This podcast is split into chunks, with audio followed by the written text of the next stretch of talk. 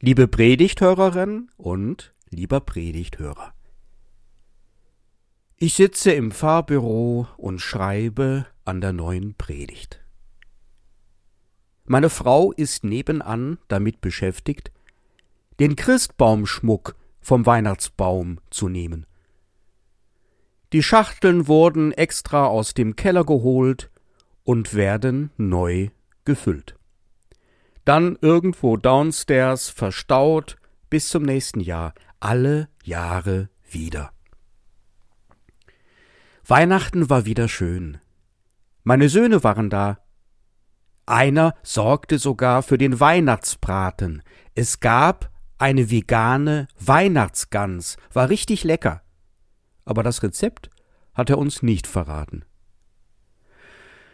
So, jetzt hat das neue Jahr schon begonnen, ist auch fast schon wieder eine Woche alt. Heute ist der siebte Januar. Und jetzt heißt es, auf ein neues, auf ein neues Jahr durchstarten und das Beste daraus machen. Auch alle Jahre wieder.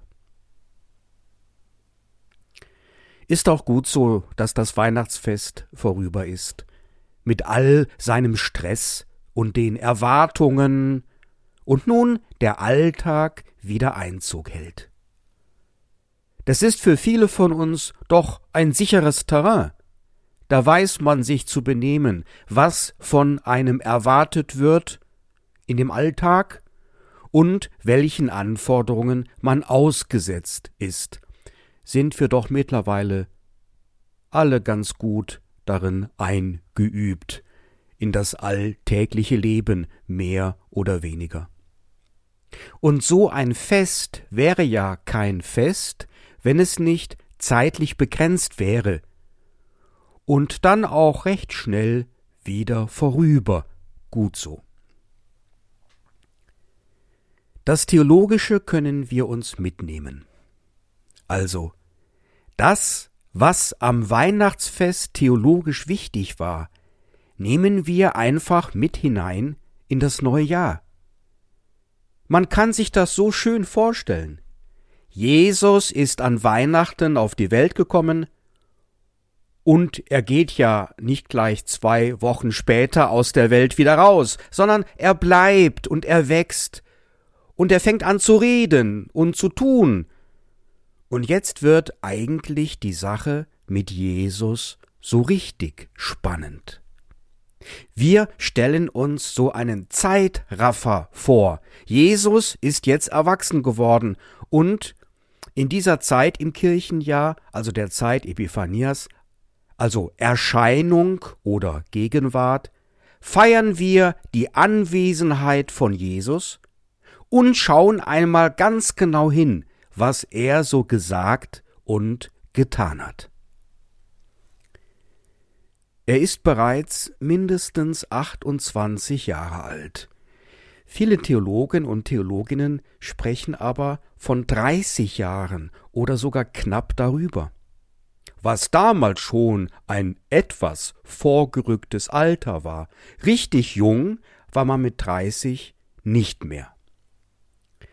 Seine Kindheit in Nazareth verlief wohl recht normal. Jedenfalls scheint er auch ein ganz normaler Junge gewesen zu sein. Womöglich war er auch nicht immer brav, denn dort in Nazareth sollte er kein einziges Wunder wirken, und Jesus selbst führte dies darauf zurück, dass er dort in dieser Stadt aufwuchs.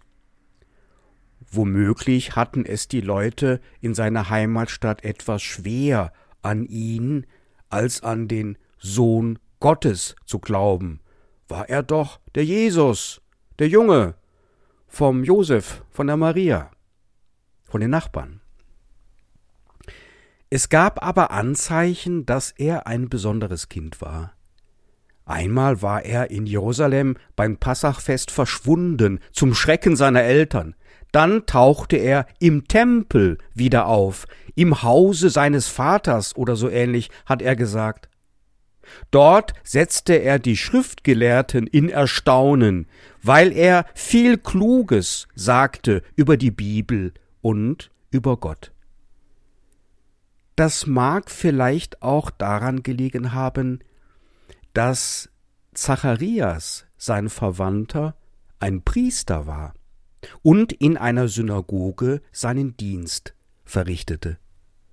Die Synagogen waren damals die Stätten der religiösen Bildung, gerade für die Kinder und Jugendlichen. Jesus wird davon profitiert haben. Was wird Jesus zuerst tun? Wird er eine Revolution ausrufen oder macht er gleich mal ein richtig fettes Wunder wegen Publicity und so, damit er schnell berühmt wird? Ja, Öffentlichkeitsarbeit ist wichtig.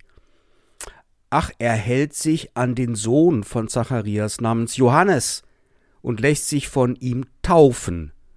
Na gut. Die Taufe war damals durch Johannes eingeführt worden und für die besonders frommen ein Bußritus. Also ließ auch er sich von Johannes im Jordan taufen. Und dann, was passiert jetzt?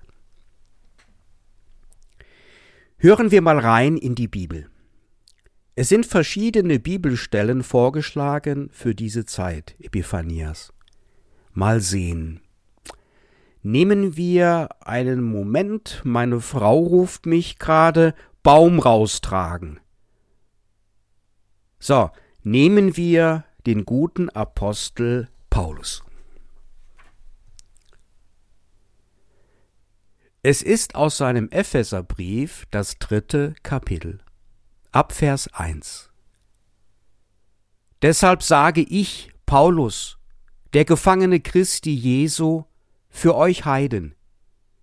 Ihr habt ja gehört, worin das Werk der Gnade Gottes besteht, die mir für euch gegeben wurde.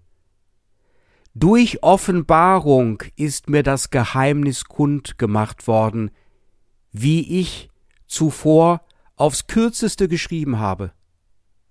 Daran könnt ihr, wenn ihr es lest, meine Einsicht in das Geheimnis Christi erkennen.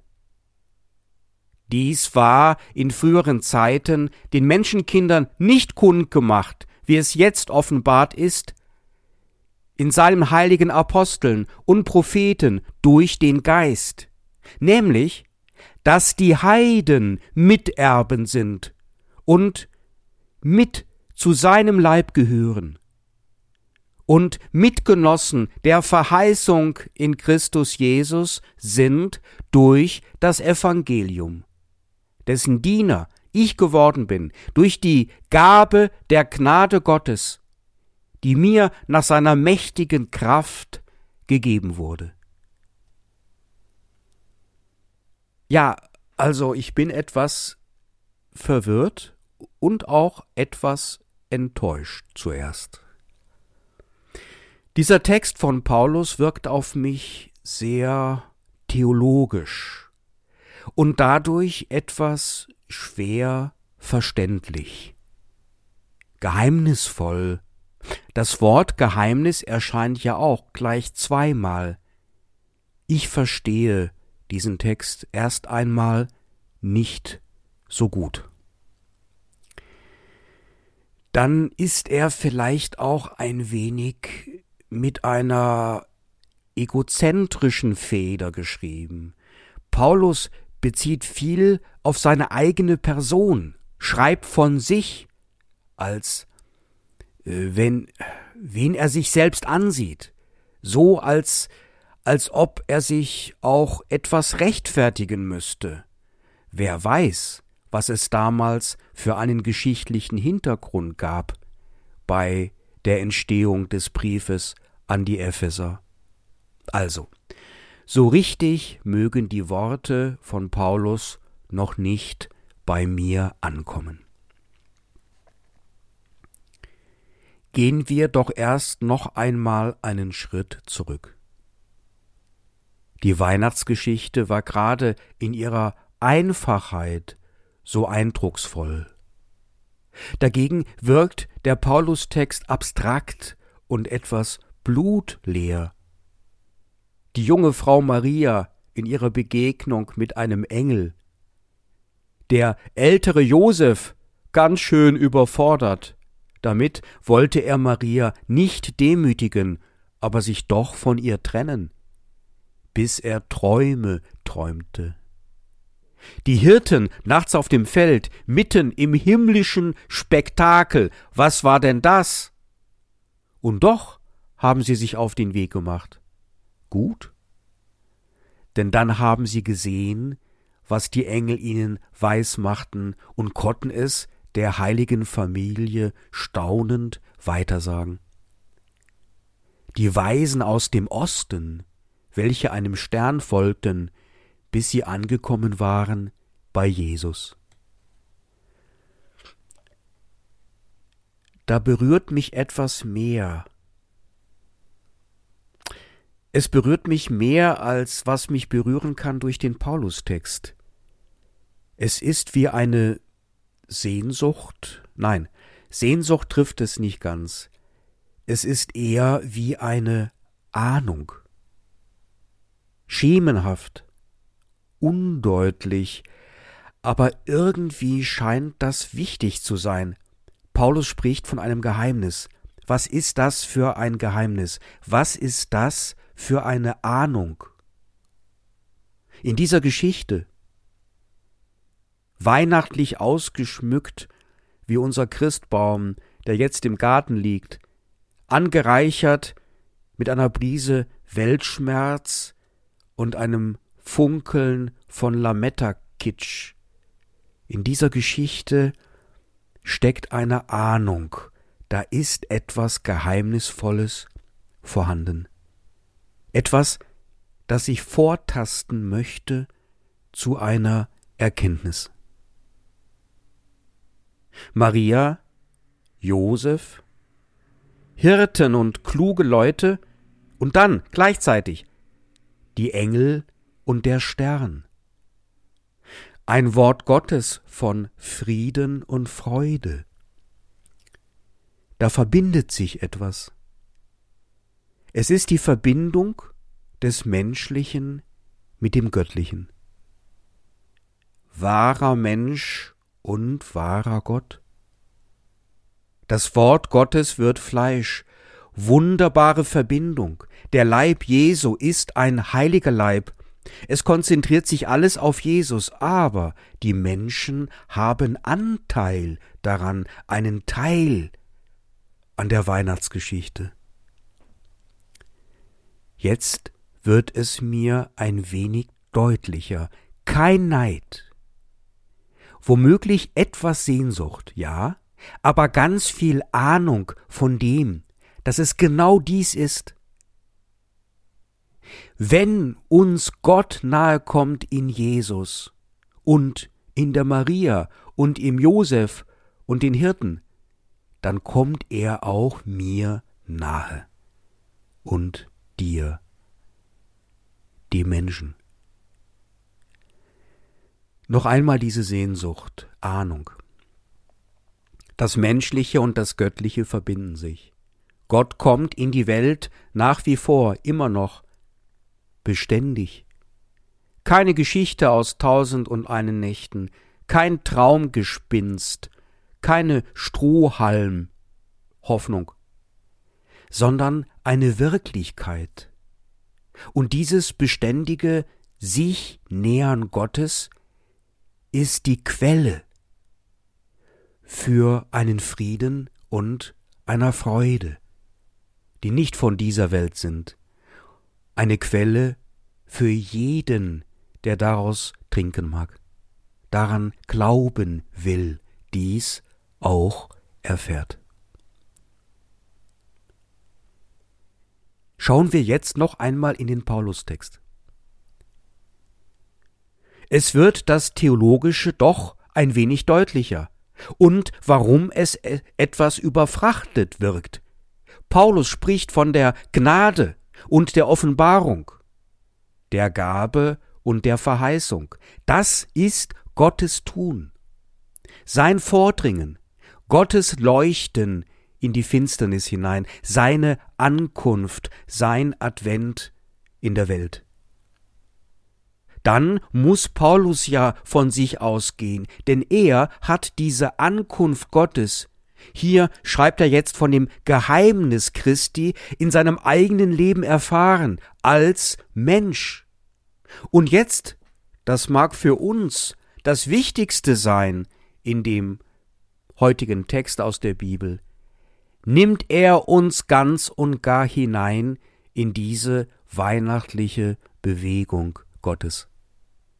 Die Heiden, also wir, die Dilettanten, die Nicht-Auserwählten, welche keinem auserwählten Volk angehören, die nicht in eine fromme Vorleistung getreten waren, die wir Gott gegenüber ahnungslos sind wie Maria und Josef, einfach gestrickte Leute sind wie die Hirten und höchstens so klug wie Weisen, welche Sterne folgen. Wir sind gemeint. Wir haben Anteil, sind es selbst, gehören dem Leib an, dem christlichen Leib, der durch Gott geheiligt ist. Wir haben einen Anteil an dem Wesen dieser Weihnachtsgeschichte. Gott wird Leib und wir gehören dazu, gehören ihm an. Gott bleibt mir nahe und dir. Diesen einen weihnachtlichen Gedanken dürfen wir mitnehmen in das neue Jahr.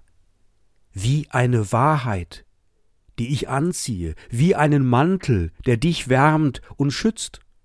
Da ist etwas Göttliches in unserem Leben, etwas Heiliges, das uns heilt und hell macht. Eine Transzendenzerfahrung, die es uns ermöglicht, die Welt auch mit einem Abstand zu sehen, mit ihr aus einem nötigen Abstand umzugehen und sie dementsprechend zu behandeln. Ein einziger Leib Gottes, der du bist, wie ich.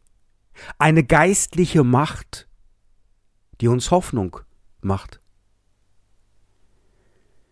Womöglich war das Weihnachtsfest darum gesegnet, weil wir genau dies erfahren haben, und sei es nur für einen Moment.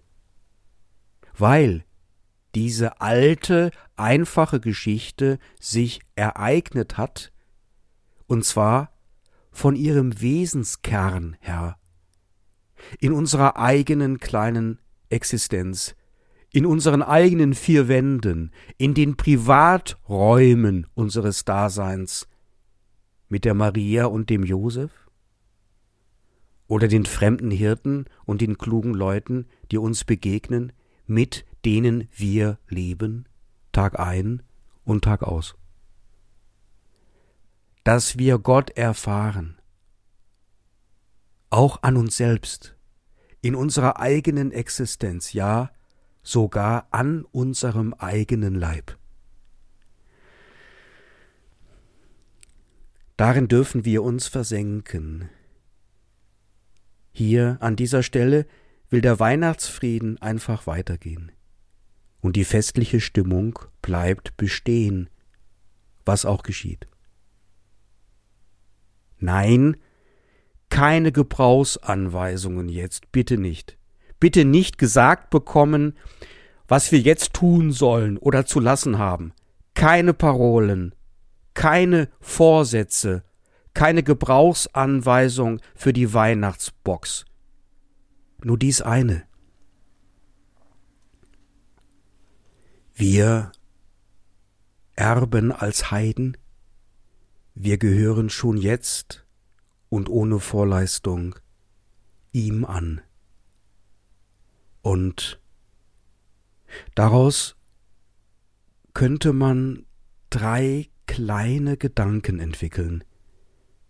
Nicht, dass wir gleich etwas daraus tun müssten, sondern Gedanken, die vielleicht wichtig sind für einen bleibenden Frieden, für eine bleibende spirituelle Freude.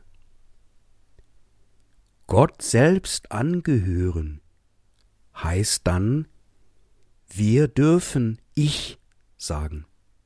Wir dürfen uns wichtig nehmen, wie der Paulus, als Ereignisort der Gnade Gottes. Gucken, was er tut mit mir, wohin er mich führt. Ich darf in meinem Leben etwas Göttliches entdecken, das macht mir Lust auf mein ganz persönliches Leben und Hoffnung. Aber da ist auch ein Du. Wenn du ein Mensch bist, dann bist du für mich gleich damit wichtig, interessant, attraktiv. Wenn du Vertrauen hast in die Nähe Gottes, mein Geheimnis kennst, unser Geheimnis teilst, bist du mir gleich mein Bruder und meine Schwester.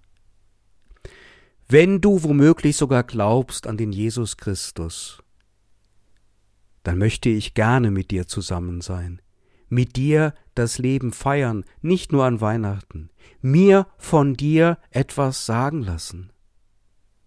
Dann machst du mir Geschenke alleine mit deiner Gegenwart, miteinander feiern, das Vertrauen festhalten füreinander, miteinander das Leben schmücken, bereichern, einander beistehen, helfen, miteinander die Freude teilen, austeilen. Und dann ist dann auch immer ein Wir wahrnehmbar. Ein Wir und Fremde werden zu Freunden. Wenn wir Menschen sind, denen es etwas bedeutet, dazu zu gehören, zu diesem geistlichen Leib, ihn erfahren als ein stilles und doch starkes Wir, ein Leben in einem Leib des Friedens gestalten, eines Friedens Gottes. Darin liegt dann eine große Verheißung. Eine lebendige Kraft, von der der Apostel spricht, dass er sie selbst empfunden habe als das Kind Gottes. Eine Kraft, welche die Verschiedenheiten dieser Welt gestaltet mit dem einen Angesicht der Liebe Gottes. Ein Leib, grenzenlos, kriegslos, womöglich mit langen Haaren, die jeder sehen darf. Wir sind Heilige. Und der Frieden Gottes, welcher höher ist als alle menschliche Vernunft, er bewahrt unsere Herzen und Sinne in Jesus Christus. Amen.